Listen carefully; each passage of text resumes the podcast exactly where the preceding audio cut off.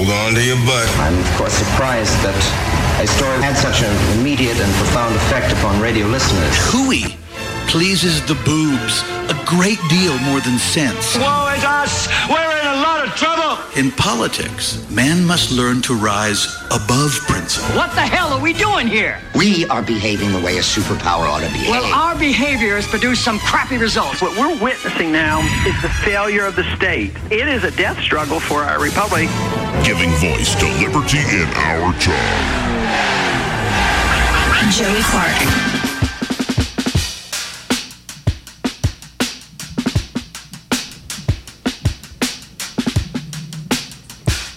Oh, welcome to it.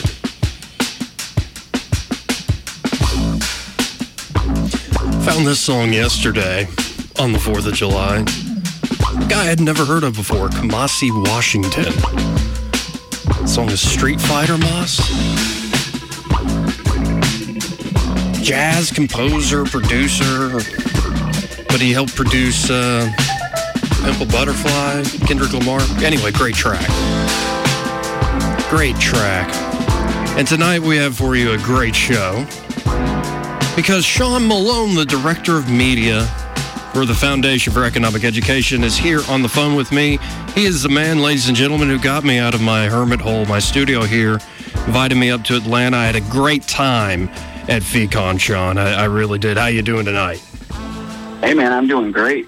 How you doing? I'm fantastic. Have you heard of this guy named Kamasi Washington?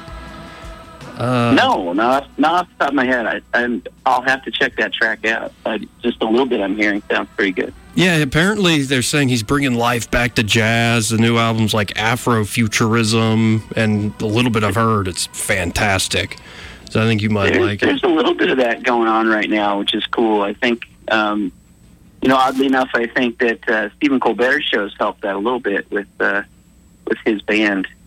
Yeah. Um, what is it? Uh, uh, human people. What, what, what is this band called? Uh, I don't know. I stopped Anyway. watching late night after Craig Ferguson dropped off. So I've, I think that's fair. I don't. I don't really watch much of any of that, but I will watch. Uh, I'll watch musical segments when I can, just on YouTube or whatever. yeah, see the latest thing with the some so-called tastemakers throwing out there. But what people should be watching is Out of Frame, your web series you have going on. I would appreciate that. Yes, Well, that'd be great. and we're talking about the one about you know Hollywood and it's just business and this trope uh, against business. But I first want to put out there you just dropped a new episode of Out of Frame today, correct? We did. Yeah. Um, yeah. It comes out every uh, the first Thursday of every month. So this being the, that first Thursday, we had a new episode.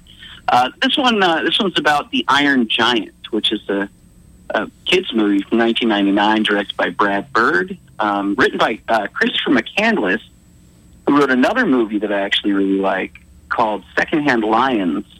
Which hardly anybody saw, but also kind of got some great character With themes. Robert Duvall, I know that Sure. movie. Yeah. That's right, Michael Caine, Robert Duvall, and a a still young Haley Joel Osment uh, back back at that time. But uh, but the Iron Giant, um, honestly, like I, I was thinking about doing a um, a dystopia episode of Out of Frame, talking about um, the HBO, the new HBO version of Fahrenheit 451, and probably talking about some of the classic dystopian literature and the It's Just Business episode that we did last month. It was just so much work, Hmm. um, and so kind of kind of dark comparatively to some of the episodes that I felt like I would uh, I would much rather do a brighter, sort of happier, more inspiring episode. And I think we really really did that this month. I, I'm really proud of the Iron Giant one, and I, I think it's going to do pretty well. So. Well, and it's, Plus, it's- Brad Bird just directed The Incredibles too, and that thing is is killing it at the box office. So hopefully, there's It- crossover there. It's a great movie. I remember it fondly from my childhood. And if folks want to check out uh, Out of Frame, I'm sure what I usually do is just type in Out of Frame Fee F E E into the YouTube search, and it pops right up. Yeah, you can you can do that. You can also just go to fee.org slash shows, and you'll see uh, you'll see pretty much everything we've made uh, right there. Um, although this new episode isn't up because YouTube actually flagged my um, Oh, my uh, Iron Giant episode, I got a copyright flag on that, and I gotta I gotta dispute it before I can get that that made public on YouTube. But it's available on Facebook today. So Awesome, awesome. But let's talk about the one that came out last month where it's just business. It's not personal. Yeah. It's just business. You lay out two Yeah. main points, and the first of which is something uh, near and dear to my heart because I'm a big fan of Oscar Wilde, and he was known for saying, uh, art doesn't imitate life. It's more that life imitates art. And he talks about how the Greeks would put statues of, you know, their favorite goddess in the birthing chamber, so people would always live up. Mm-hmm. But there's now actual science behind this idea of the narratives we consume, the art we consume, really does influence us in our actual lives. yeah, I mean, this is this is something that I keep kind of coming back to. It's sort of a, a, thematic well that I keep coming coming back to on Out of Frame. Um, th- this I, I'm a pretty big fan. Uh, anybody who's heard me on your show before, pretty big fan of neuroscience and of looking at, at psychology and those kinds of things to, to sort of start to try to understand what's going on in the brain when people tell each other stories, when they watch films, when they you know listen to music and to listen to stories being told to them and all that kind of stuff. And there's a lot uh, that I think would surprise a lot of people is that when you get told a story, if if it is effective, if it is something that you are actually empathizing with, right? The a lot of the same processes in your brain start firing as if you were participating directly in that story. So there's this concept that I've talked about on the show before called narrative transportation, and, and the, the idea of that is that as you invest yourself in a story, you're actually um, experiencing some of the same um, same emotions, same actions in the brain, all that kind of stuff that the characters that you're watching or listening to or, or reading are experiencing, and that's really powerful. And it's one of the reasons why, I mean, there, there are a lot of other aspects to this too, but it's one of the reasons why telling stories is such a much more effective way of communicating ideas and information and to uh, getting people to understand uh, and maybe even alter their behavior sometimes. Um, there was a um, there's a really great quote, and I and I use it uh, in the in the episode in the Out of Frame episode from Gareth Edwards, Hmm. who was the um, director of of uh, Rogue One, the, the Star Wars movie. Yeah. Um, I happened to be at, at South by Southwest uh, conference in, in Austin uh, a couple years or last year, I guess would have been last year's conference, and he said, um, and I I actually just rolled the whole clip in there, but he said something I I really thought was fantastic, which he said, um, and I'll just quote it. I believe what's sort of sort of going on is as a race, we're kind of immortal. We reproduce and sort of have clones of ourselves. But the one thing you can't reproduce is experience. And so human bodies are like the hardware, but stories are like the software that we sort of download into a child. I think that's really a profound way to look at it. I believe so, and it's it's ringing all sorts of bells with me because I've been on this big, you know, Carl Jung, Joseph Campbell kick. Sure. Just just talked with you know Brittany Hunter last week about Joseph Campbell, and a point he's making or was making in the '60s in particular was that the older stories, all the same archetypes are are around, all the same Sure. experiences are around, but the older myths aren't necessarily explaining this ever fast changing modern world with the same power. And this is why things like cinema, like film, are, are so influential. And you notice something, it, it's maybe something that was bothering you for a while. I could maybe read the subtext there. What is this Yeah. common trope that was going on in Hollywood movies? Well, so the, the idea of the episode, we, we just called it "It's Just Business," mm-hmm. is is the the role or the treatment that you see of business and business people in film and television. And this, you're absolutely right. This is something that I started noticing. I don't know, maybe 15 plus years ago. I mean, when when I really started to be conscious of it was probably when I first read. Um, well, actually, it was before that, and then I started looking for for you know more information about this, and then I I read an article by a guy named Larry Ribstein, who used to be uh, a professor, I think, at the University of Illinois. He's actually he actually died uh, in 2009, I think, but in 2007 he wrote this great essay called Wall Street and Vine: Hollywood's View of Business, and uh, that essay had a huge. It's a it's a paper. It's in a journal, um, and it had a huge impact on the way that I, I thought about it. It helped me really clarify a lot of my thoughts on it. And so, for about the past ten years, I've been thinking about doing a video on this, and it's just it's always been a daunting task to go collect the number of clips and to think through the actual structure of doing something like this. Because for those who haven't seen it, it's it basically pulls together dozens, really. Um, I think we had maybe seventy clips from different movies, television shows. Um, you know, basically showing evil businessmen Right. and this trope of just the the the businessman revealed to be the bad guy all along. Then, of course, you know, does something horrible, murders somebody, shoots somebody, you know, uh, destroys their house, destroys the environment, whatever. I mean, but it's but it's this constant thread that you see throughout cinema, and really, particularly since the the seventies and eighties. You know, you didn't see it quite as much before that, uh, and I think since then it's really become pretty much ubiquitous. I mean, you, you, basically any just watch Law and Order one episode, and you're most likely to find uh, evil Wall Street guy behind the crime. You know. Right, and and the ones that I mean, uh, first off, there's one thing going on where like you start off, the video starts off with a clip from The Godfather. It's not personal; it's just mm-hmm. business.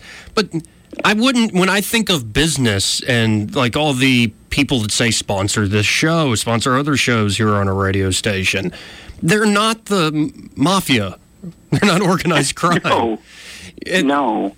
And so many of the examples are is this conflation of oh it's just business with somebody who is either in very violent behavior or working with the government but i repeat myself right. Well, and and that's that's one of the things that I really want people to look at. I mean, if if you watch the the episode, what I what I kind of hope people get out of it to some extent is is to take a minute and really stop to think about not only the way that this um, this just saturation of evil businessmen affects the way that people think, but I also want them to like just look around you for a minute, right? Like everything in life, just about that we own or have or value or anything else is, you know, either something you make yourself, which is actually pretty rare and increasingly rare, or it's something brought to you by probably hundreds of different business people doing thousands and thousands of different shits, right? I mean, like if you just step outside and you see, you know, a car that was made by other people's hands and the fuel that was brought to you by people seeking profit, right? Right. The house that you live in was built by people. Everything in the house was built by other people. And if you think that every one of those people, or even a sizable majority of those people, are psychopathic killers, like what kind of world are you living in? right and how does this because it is the video made me realize oh my goodness how many examples are there where if you see a guy walk out and he's in a nice suit he's bad and that should Yeah. not be my first thought but that's how what i grew up with It really shouldn't be. Um, you know, I've been collecting examples of this from from TV and, and movies for a really long time.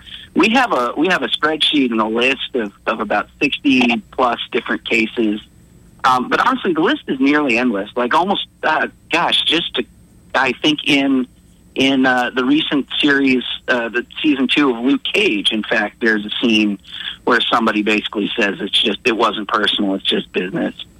Um, you know, I mean, it's and and the reason why I sort of focused on that uh, that phrase, or you know, basically that phrase, variant of that phrase, is because that's what really signals for me the way that writers think about business, right? Like when you, when you look at business and business people in Hollywood, first of all, they're almost entirely ignored, right? Like for, for the majority of, of cases, you know, uh, people go to work, but their workplace makes no sense. Uh, I'm sort of torturing myself with this right now, but I've been rewatching, well, watching finishing watching the second season of Supergirl because it's on Netflix now. that is torture. it is. I, I don't know why I'm doing it. Honestly, it's just it's just basically something to have on in the background while I'm working on other stuff. Sure. But th- there's a, there's a sequence there where she's working for the CEO of a magazine, right? And, uh, and CEO's Cat Grant, the classic Superman character. She's a socialite, social reporter for the Daily Planet who goes off and uh, you know builds her own magazine or whatever. But but Supergirl Kara is working for her as an assistant, and for the entire first season, she's sort of bumbling, and they, they're kind of just replaying the whole Clark Kent thing. But then the second season, it, the Cat Grant is played by Calista Flockhart. I don't know if she just wanted to leave the show or whatever, but she takes a leave of absence but before she goes, she she tells Kara that she can have literally any job she wants in the company. And then Kara decides she wants to be a reporter. Can you imagine work life being any stranger than that? Like, David, you're CEO of your company, who you for for whom you are the the assistant. Just one day, just says, "Hey, I don't care about your skills or your experience or your education. Just just pick whatever job you feel like and then be it. I, it's cool. We'll pay for it.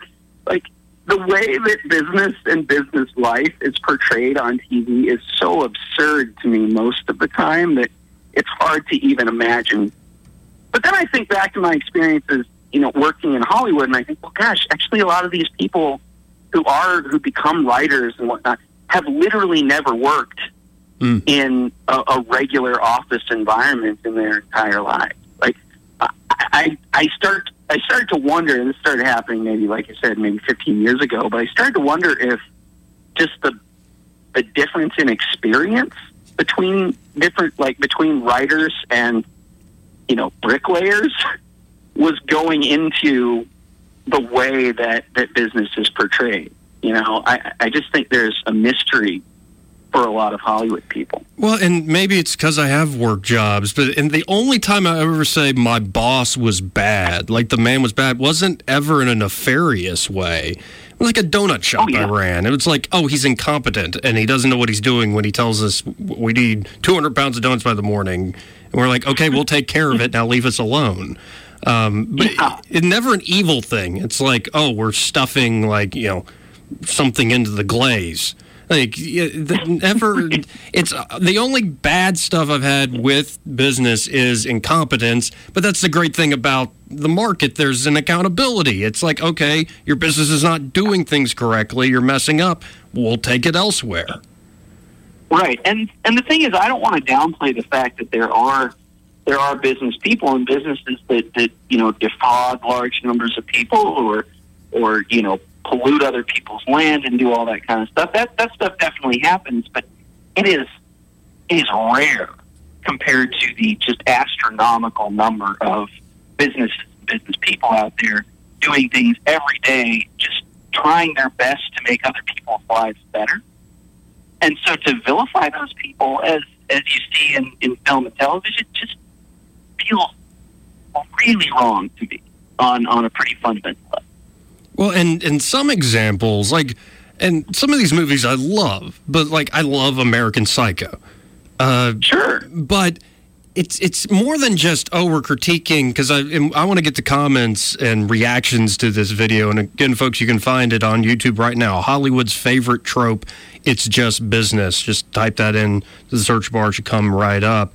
And especially American Psycho though you can tell this is like a it is a worldview that is trying to get across of like the materialist, you know, yep. dog eat dog world to the point that he's a murderer and he can't contain it anymore. It, it's yeah. so absurd that it makes me think, okay, maybe they're just using the context of our times to explain things that have always existed. I think predators have always existed. Well, yeah, and, and look, I, I think that that's fair. And this has been so there are a number of different theories as to why uh, screenwriters and, and people in media tend to vilify business as much as they do. I, I actually tend to subscribe to a large extent to what Larry Ribstein ended up concluding in, in the article that I mentioned earlier. But I mean, look, one plausible theory is certainly that you need a villain, and you know, villains are best if they have lots of power, and wealth is is power, or it's a form of power for a lot of people. So, you know, of course, you're going to pick a, a wealthy, scary business guy um, as your villain because why not, right? Like that's that's just a, a perfectly good way to pitch your your protagonist against some much more powerful adversary. And I, I think there's some merit to that, you know, and, and I certainly think that if you know you mentioned earlier, like the Greek myths aren't really doing it anymore, and that's because they don't resonate. You know, the the characters, the situations, everything else. Nobody is is traveling by sailboat with their crew of a dozen mercenaries, you know, a, across the, the the Caribbean Sea. Yeah, Right. Like none of that is happening, right? So um, I, I just I think that um, yeah, there's there's definitely some valid valid explanation there, but I actually think that it comes down to a little bit more of a petty reasoning, and this is sort of what what um, this is sort of what Ribstein's article concludes is is that a lot of this seems to come from the artist versus the the money, and and the the artistic personality, the writer, the producer, the actor, being beholden to financiers for you know the execution of their work, right? Right. and and I actually find this to be fairly plausible. But then also, I think there's there's just been this huge wave of anti-capitalism, anti-business kind of sentiment that's that's come down from you know colleges, and universities, and from the entire sort of entertainment culture for the last 30, 40 years. You know, and so those things together, I think, really are a more powerful uh, ex- explanation than merely saying, well, they're just looking for a villain. Right, and that makes sense to me. And I like though that you're you're focusing on the trope itself. It's just business. I I think when that word becomes associated with, oh, it it's just I have power over you and impunity, and Right. it's the word itself doesn't need to be uh, polluted. Uh, the word itself Yeah. should mean something inspiring, something that runs the world, essentially. Well, and that's and that's the thing that kind of worries me about it to a large extent is, is you look at how much, and particularly by the way, how much this stuff is you can find in in kids movies. Um, it's it's insanely prevalent in in kids movies that the bad guy is uh, a, a villain, is a businessman, is a corporate guy, or is you know somebody running a company, and of course that company is destroying the environment or wrecking somebody's home, or you know like or both at the same time, right? I mean, you can think of all these Right. uh, sort of animal, uh, anthropomorphized animal-based movies, like Over the Hedge or whatever, where where the the bad guy is some evil businessman who wants to knock down the forest, and all the animals have to stand up to him or whatever. You know, Fern Gully, which Or is Avatar. classic. Fern Gully's one of you know, but but right, right, Fern Gully or Avatar, which is just Fern Gully for adults. Right. You know, um, you know, and or for well, never mind. I was going to say something insulting about the, the level of intelligence you have to really enjoy Avatar, but um, You might need to be a little drugged out. yeah, maybe. Maybe. But well, but see, this this is a great Avatar is weirdly a great example, right? But not that anybody talks about it anymore. But but all of the the actions of the business with Avatar made zero sense. You know, they they spent what in the in the movie would have had to have been trillions upon trillions of dollars, bringing a, a massive mining crew, an army, all of this stuff. You know, millions maybe of light years through space. Um, they brought all this stuff because this planet had had you know a singularly rich source of a uh, of a mineral that they literally called unobtainium. like that, that's a placeholder word in scripts for people who don't do screenwriting. stuff like unobtainium is the thing that you write. You can't think of anything better to write, and then you replace it later. Like that, the idea is that you go, okay, it's just the, the MacGuffin, the unobtainium that they need, and then you move on, you keep writing, and then eventually you come back to it. Right? Well, Avatar never came back to it, so good, good on you, uh, geez, James Cameron. But anyway, um, the the business though, it's it's totally unclear why they need to knock down this one tree. It's totally unclear why they need to fight the natives. It's an entire planet. It's totally unclear why they couldn't uh, find a way to, um, you know, negotiate with them, trade with them. All that kind of stuff is just taken for granted. That the only way that this business could get what they want was by murdering, you know, really call it committing a genocide. Um, it, and it makes it made no sense, but also it makes even less sense when you start thinking about stuff like, well, if this this object was there to provide them energy, how did they have enough energy to go all that way through space with all that equipment and everything else? It, it, it's not a society that seems to be short of of an energy supply, Right.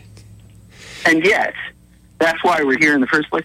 But you, you start digging apart a lot of this stuff, and it all constantly falls apart No, it just, you know, just the only crumble. the only times it kind of doesn't is when you're you're you're calling things business that really aren't like things like you know uh, mafias.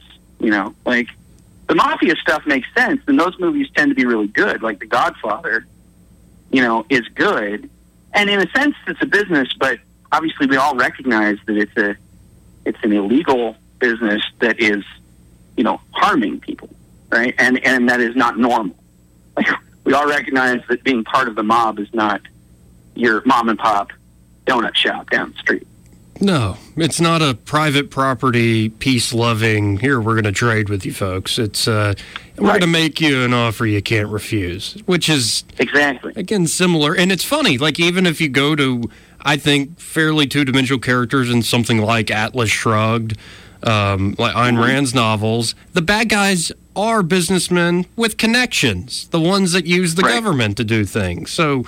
It's not like we can't sit here and find examples, or in real life, Harvey Weinstein. They're examples of bad people. I just want to make Right. clear to the audience that using business as synonymous with mob activity or government Yeah. privilege seeking or just you know wiping out a planet and it, it, that is i think doing a disservice to a very important idea in our that runs our society in a good way that helps th- everybody Um, that's and that's how I feel about it. I mean, I, I think that the thing that bothers me is that there there is a, a pretty powerful effect on the way that people think when you you start exposing them to these ideas.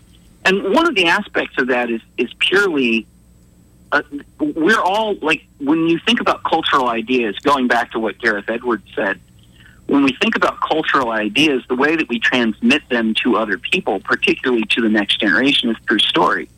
I mean, that is why we have the Greek the Greek stories that you mentioned, right? Yes. Like those stories were told so that Greeks could transmit information about their values, about their belief structure, about their their religious, um, you know, religious symbolism in their society. All of those things they were transmitting through stories, and that's been true of humanity as far as I can tell, going back to the, the first uses of language, right? Or even maybe before that, if you think about like Lascaux and cave paintings, right those cave paintings are stories.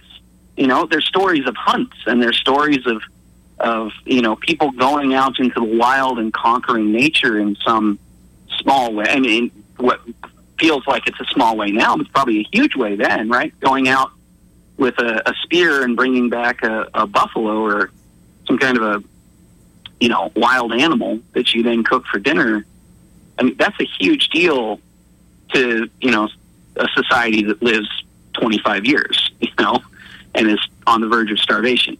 well Right? and- So, uh, yeah, Well, I was just saying that this this trope, it's just business. The I mean, it I can recognize it in my own life, and I've got to hit a quick break here because we also are a business, and uh, in, in particular, one business uh, that has helped me. Well, he's he's one guy uh, with a bigger business, Eddie Bader with the Goodson Group. He's uh, been. I'm thinking about laying down roots, Sean, here in Montgomery. It's a decision I'm going to make over the next year, but I know you just got a house. And uh. Eddie's been kind of walking me through the prepaids, like the appraisal and the inspections, and how you can haggle over that. What are good investment opportunities?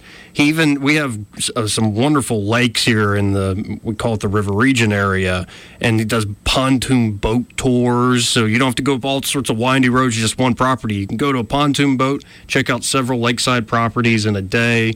Um, Eddie Bader is a great guy, man. Um, and he likes, you know, have a good slice of pizza. And uh, so, folks, if you're interested in buying or selling your home, don't just put it up as a listing online. That doesn't get you very far. You need somebody showing the true character of your home. Give Eddie Bader with the Goodson Group a, a call, 322 0662. That is the line directly to Eddie. He'll pick it up, say, hey, this is Eddie. What can I do for you? Eddie Bader, 322-0662. We got to hit a quick break, like I said, Sean. And uh, I'm, I mean it. I just discovered this Kamasi Washington is his name uh, yesterday. Came up like sometimes YouTube is good for like you know a random autoplay comes up. Oh, I like that. Yeah. So th- it's really good. It's called Street Fighter Mas. It's the music carrying us out today. We'll be right back. More with Sean Malone talking about Hollywood's favorite trope. It's just business. You can find that on YouTube right now. And, and sort of confirm your point, Sean, I want to get into because this has what is it 14,000 views a little over at this point there was a lot of reaction in the comments and I want to get your take on it but we'll be right back folks Yeah. more with Sean Malone right after this Joey Clark.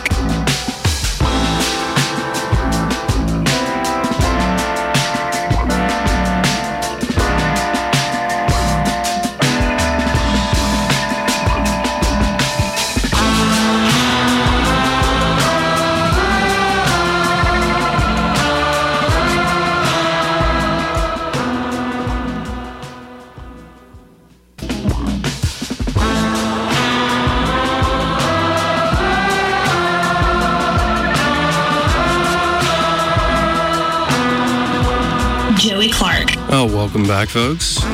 Listen to the Joey Clark Radio Hour after I.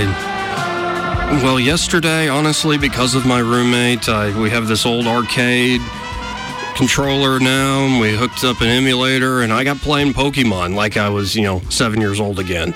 It was. It was a relaxing day, but it was also like, oh my God, look at when I saved it. Look how much time I have wasted today. So I'm back in the saddle. I'm gra- glad that I scheduled Sean Malone, um, that we made it happen tonight, Sean, because, you know, it, when you have a good guest, a good topic, some sh- some of my shows are like that hero's journey when you go out into the woods searching for an animal and you encounter some strange being and the old man who helps. And I don't know where I'm going. Tonight, I kind of knew what we were getting into. And folks, again, check out the video we were talking about Hollywood's favorite trope it's just business. Now, many folks reacted to this video. You told me off air that the, even more views on the Book of Faces, as I like to call it, and all sorts of comments. How did Yeah. the general public react to you saying, hey, business is this amazing thing that actually does make our world work? Let's not vilify or at least conflate it with predatory, terrible behavior? Yeah, uh, like you said, we, we've got about 226,000 views on Facebook, so a lot of the action's happening there. Um, YouTube is picking up for us, though, but it's never been the, the biggest uh, the biggest platform for feed. Um, we just have a much bigger bigger audience on Facebook. But you know, like anything, the reaction's been a little bit mixed. I've I've gotten some really good comments out of it, and some people are are you know. Uh, some people said some stuff about how it really got them to think about these ideas and, and that they that they had never really thought about before. One guy actually said, uh, and I, I can't remember the exact comment now, but I, I screen capped it and sent it to some some folks that I work with. But he said that he'd always thought of himself as being really anti-business, um, but he started to come around to the idea that that you know maybe that's actually a pretty good thing, and that in fact government might not be as good as he thought it was. Which, uh, which he directly attributed to some of the stuff that, that we'd made, including that, that video. So there's some good ones in there, but of course there were there were also many, many like very bad comments. What are the ones that? Uh, well, are there any absurd ones that just pop out at you? That come oh, yeah. I mean, the thing is, like with the the, the absurd ones, tend to just kind of be trolls. Right. You know, uh, you're you're an idiot kind of comments. um, and those those don't really phase me too much. I don't spend much time thinking about them. The ones that I'm I'm more fascinated by are, are the ones where people really try to take the time. One thing that, that stands out to me is that people keep talking about studies that show that CEOs are, are uh, psychopaths in a higher percentage than than other careers. Uh, there's a, the this you'll see, um, you know, reported in the media from time to time. There's a problem with this, though, that, that bothers me a little bit, and it's and I responded to some of the comments about that. There, there are only a couple studies uh, out there. Um, Kevin Dutton, I believe, is is one of the the authors. And gosh, if if I had thought about it, I would have I would have brought up uh, the the papers on this. But there were there were a couple studies. So there was an Australian study that was the one that most everybody cites when they say that CEOs are, are psychopaths. The, the problem with that study, though, is it didn't actually study CEOs. Mm. It studied um, middle management in one particular industry. I, I feel like it was the supply chain industry um, in Australia, and they had maybe 300 or so participants, and they found that that you know mid-level executives in that industry were, you know, had some what you would call psychopathic traits. Sure. But for psychologists, you got to keep in mind that these aren't murderers. Like these are just people who lack a little bit of empathy that other people generally have. Right. Right. Um, and, and so the conclusion of that study was pretty mild. It was basically like, you know, hey, for people in the supply chain industry, management, you might want to think about your recruiting and hiring practices because these people are going to end up in in upper management positions, which was a perfectly fine thing to say, right? Right. Um, but also, by the way, like th- there's, um, I got I got to look this up, so I'm so I'm making sure that I'm not saying this wrong. Um, there's a book called The Wisdom of Psychopaths um, by and yeah, yeah, I was right, Kevin Dutton. Hmm. And um, and so Kevin Dutton. So this is this is kind of important too because Kevin Dutton um, is not saying in this book that, and this is a, a really one of those weird things that people aren't going to understand very well, which is that, that like everyone who's a psychopath is evil, which is runs really counter to the way that that phrase sounds mm-hmm. and the way the phrase has been used in you know pop culture and media from the 50s on or whatever. Right? You think of psychopath, you think of psycho, you think of Hitchcock, you think of people American Psycho, right? Like right. you think you think of you think of murderers, but in reality, again, it's it's for for most people there are there are functioning psychopaths, sociopaths um, all over society, and they're they're actually not that that different than anybody else. They just again they just sort of lack some some empathy that other people have. Um, and there's some value to this in some ways, right? Like there's some value to those people being in positions where they make decisions that other people really would struggle to make because of because of being overly emotional about those those feelings, right? Right. But um, but Dutton did research and found that CEOs are um, more likely to be psychopaths. But there's a there's a well, there's two caveats to this. One, he also found, as was uh, reported by um, some some folks I know actually recently that that uh, politicians are even higher on that list in some, some ways, um, which was kind of amusing. But also, uh, I have a little bit of a qualm with the study itself because the way that he got participants for it was uh, through a, a self-selected online survey that came to people through Scientific American magazine.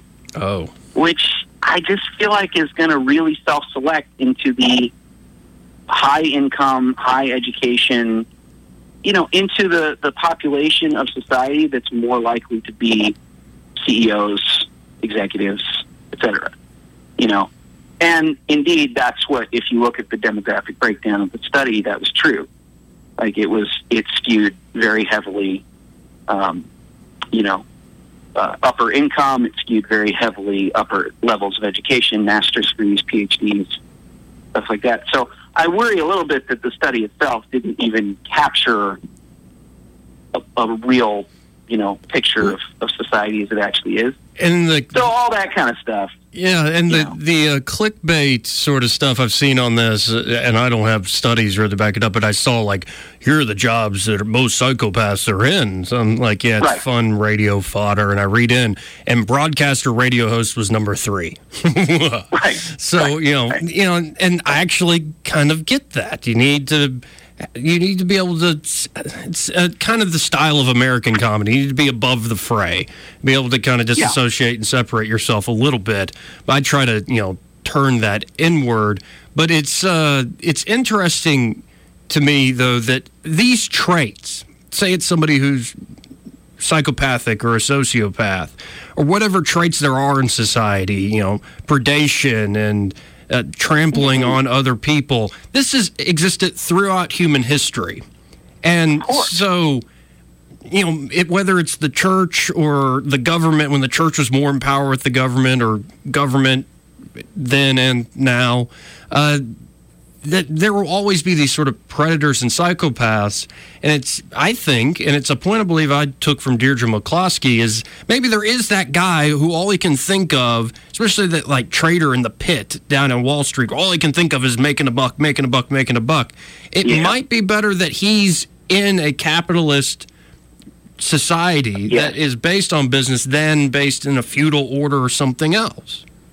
Well, that ended up being a lot of my replies to a lot of the people uh, commenting on this stuff, which is you, you start when you really think about comparative systems, and this this is something where working with economists all the time has has impacted my thinking tremendously. But when you really start thinking about comparing societies, you need to compare reality to reality, right? Like you can't compare the reality of your current system, you know, think about a capitalist system or or whatever you want to really call the United States, which is, of course, at this point, super heavily regulated and, and very, you know, government controlled in many ways, um, and something like a socialist system. But what what you have so often is people who compare that reality to like a fantasy version, what uh, Mike Munger at, at Duke University calls unicorn governance.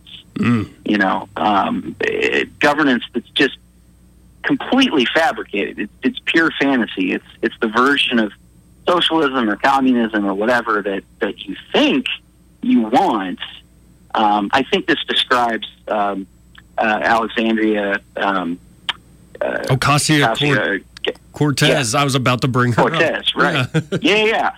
I think this is what describes her appeal to a large extent, which is that she's she's looking at and criticizing a system that exists that people live in and and people experience bad things in from time to time, right? Uh, but then she's presenting an alternative that, in reality, has proven to be much, much, much worse every single time it's it's been implemented, even even to a limited degree Right. uh, anywhere in the world, you know. And but we're not comparing real to real. We're comparing real to the the fantasy perfect, perfectly executed version, right?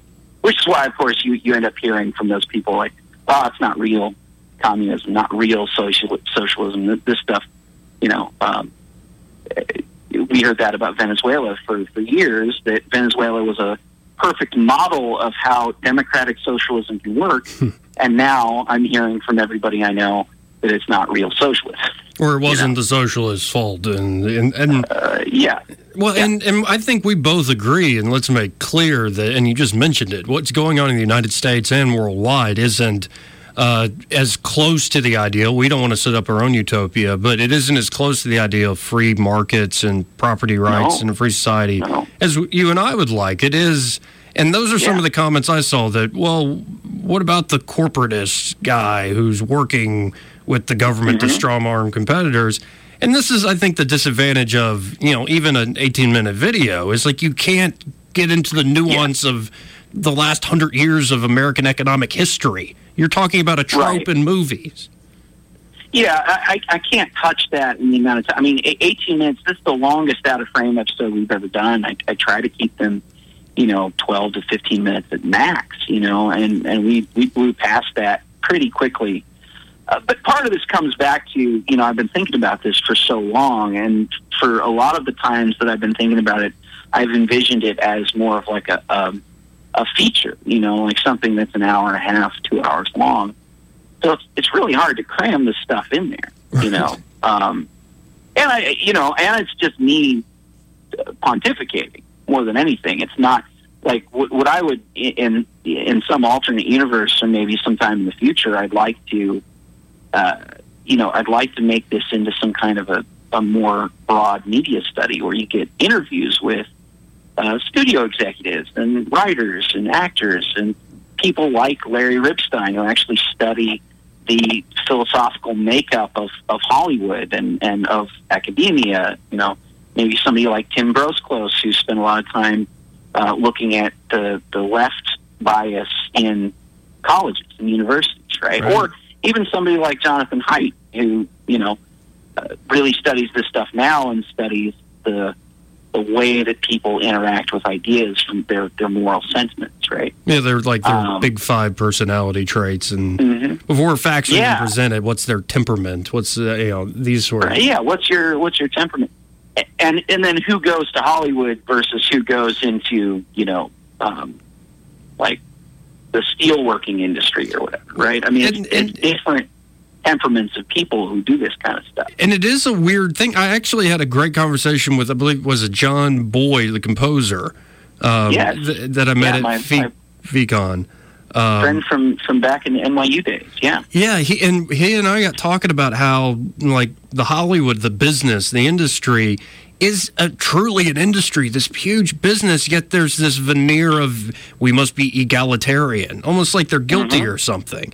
Maybe that's the, yeah. And, uh, well, I got that sense a lot, you know, uh, living in LA and, and working in that industry and, and hanging out with, you know, aspiring writers and producers and directors and stuff. There's there's a lot of this sense that like business is sort of evil and and and by the way, to some extent, I get it because to be honest, you know, you had mentioned like the worst bosses you had were incompetent. Some of the worst bosses I've ever had, all well, I will say all of the worst bosses I've ever had were in entertainment jobs. Mm. Um, outside of that, I've never had a boss a fraction as bad as the bosses that I had in there. And I'd be talking about people who would throw things at each other, shout at employees, like wow, like really aggressive.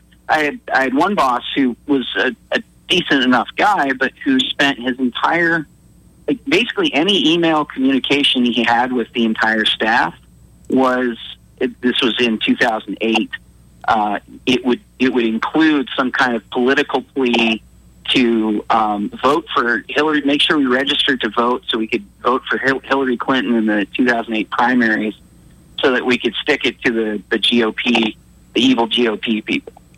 Wow. And That's... and that was and then I went on to work in political jobs or in you know in political news in Washington D.C. and in political sort of politically aligned nonprofits. That never happened. never. I, I will give a shout out to him. I used to work for Tucker Carlson. Not one time did Tucker Carlson ever tell me who to vote for or who whether or not I should even vote. Like he treated it as none of his business, and yet the the Hollywood people that I worked for treated it as as entirely their business. So I kind of get the the sense that if you worked in that space, you might think that that was how everybody operates, but basically nobody else does. Yeah, and that's and it's a weird thing. We can we only scratch the surface, and we're unfortunately, Sean, out of time. That hour goes fast. Um, sure does, man. But uh, thank you for being on the show again, folks. Check out Sean Malone at fee.org. You can go to again, it's fee.org slash shows. Check out all their content and check out this Hollywood's favorite trope. It's just business. Sean, thank you once again for being on. Thank you, Joey. All right, folks, I'll be back tomorrow night. It'd be like one of those hero's journeys shows where I really don't know what we're going to do or where we'll end up, but it'll be fun.